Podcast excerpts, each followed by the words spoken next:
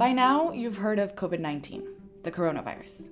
You've read the articles, you've seen the news, you've scrolled through your social media, and clicked on the links. Information on the coronavirus is changing so fast that even journalists and health experts are having issues keeping up. Major brands, celebrities, influencers, and world leaders are all urging us to stay home. In a way, we've all become part of this massive movement to stay alive because at this point, it's the one issue that has to matter to everyone in the world. At the beginning, we were told that only older adults or those with compromised immune systems were at risk. We also thought at one point that the hotter weather would slow down the virus. And then younger adults started getting sick, and countries with year long hot weather started to see a rise in their numbers. Everyone is at risk, but not everyone confronts the same likelihood of getting the virus. Though we're being told to work from home and social distance, a great number of people in the world don't have that luxury.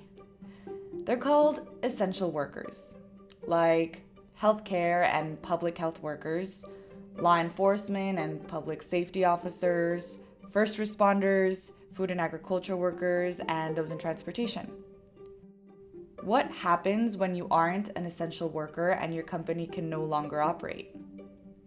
Over 10 million Americans answered that question by filing a jobless claim toward the end of March 2020.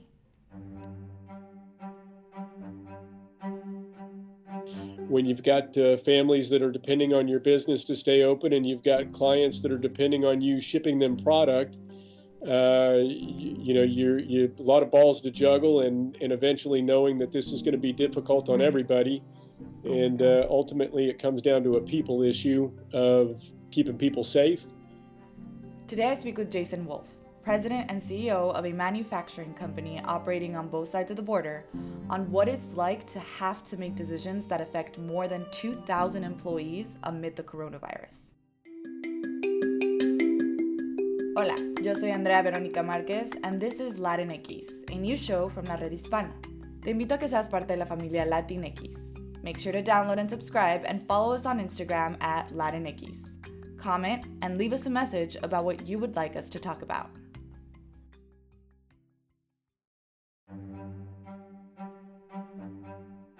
I'm extremely concerned about my employees. Um, you know, what's going to happen to them? Uh, how am I going to, as, as a business, continue to support all of them so that they can subsist, so they can buy food, so they can stay at home and uh, shelter in place and take care of their families and stay safe.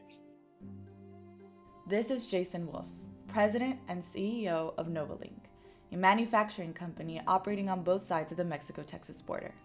His company manufactures a wide variety of things such as airplane seats, football helmets, and water meters. My concern now is is do I have a need for airplane seats? Not do I have enough leather to make them, but who's going to consume those airplane seats right now? Most recently, Novalink, Jason's company, focused their efforts on making face masks using materials at hand and donating about 4,000 of them to hospitals on both sides of the border, in Brownsville, Texas, and in Matamoros, Tamaulipas, Mexico. Since this interview, like many businesses that have had to close down their operations, Novalink has had to shut down its plant in order to keep its employees safe. We have roughly 2,500 employees over here in Mexico and roughly 40 employees over in Brownsville, Texas. Unfortunately, by design of the manufacturing operations, employees are fairly close to each other. As businesses struggled to stay open because of the coronavirus, many employers had to close their doors and lay off their employees. At the end of March, around 10 million people living in the United States have filed jobless claims, according to the Department of Labor. When you've got uh, families that are depending on your business to stay open and you've got clients that are depending on you shipping them product, uh, you, you, know, you're, you a lot of balls to juggle and, and eventually knowing that this is going to be difficult on mm-hmm. everybody. And uh, ultimately, it comes down to a people issue of keeping people safe uh, and hopefully making the right decisions that your business will be here when you get back so that those employees have somewhere to go uh, to continue to generate the income that they need to survive in the long run.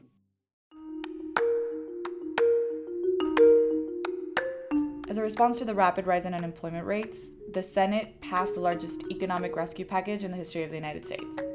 This is a huge, huge deal because the package includes $1,200 checks for individuals with an additional $500 for each child. And for the first time, gig workers and freelancers can also collect unemployment checks.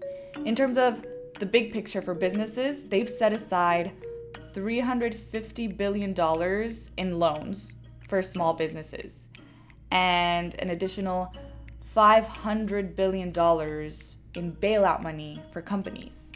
Many of our U.S. companies' clients are considered essential in the U.S. because they're involved in the transportation industry, uh, fire protection, fire suppression. But as you know, what applies in the United States does not necessarily apply in Mexico. In Mexico, President Andres Manuel Lopez Obrador, until recently, had been known to take a different approach to the spread of the coronavirus by urging people to keep hugging one another and shaking hands and going to restaurants because it helped the economy. In a morning briefing, he also said that he could not wear a mask because the public would panic if they saw him like that. Uh, over here in Mexico, uh, my concern is uh, probably that of uh, you know somewhere like in India, where there's large populations of people. Um, there, there are not the medical resources, the infrastructure in place to be able to, to, to deal with something like this. And I hope that the Mexican population takes it seriously.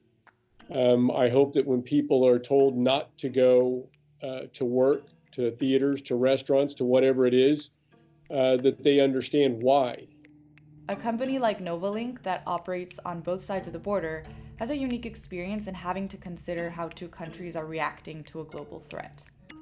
I think the U.S. and Mexico are handling the situation at the outset very similar a, a little bit of lack of seriousness, if you will, in in the degree uh, to which this virus can affect the community. The, the, federal government's response to it initially was pretty weak in Mexico, uh, as it was in the U.S., and then it kind of ratchets up from there once you start seeing the numbers play out.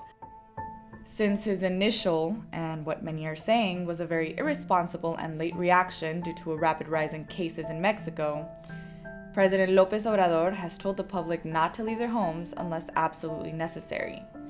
He declared a state of national sanitation emergency by Fuerza Mayor, which translates to superior force. Our employees were not laid off um, under this decree from the Mexican government.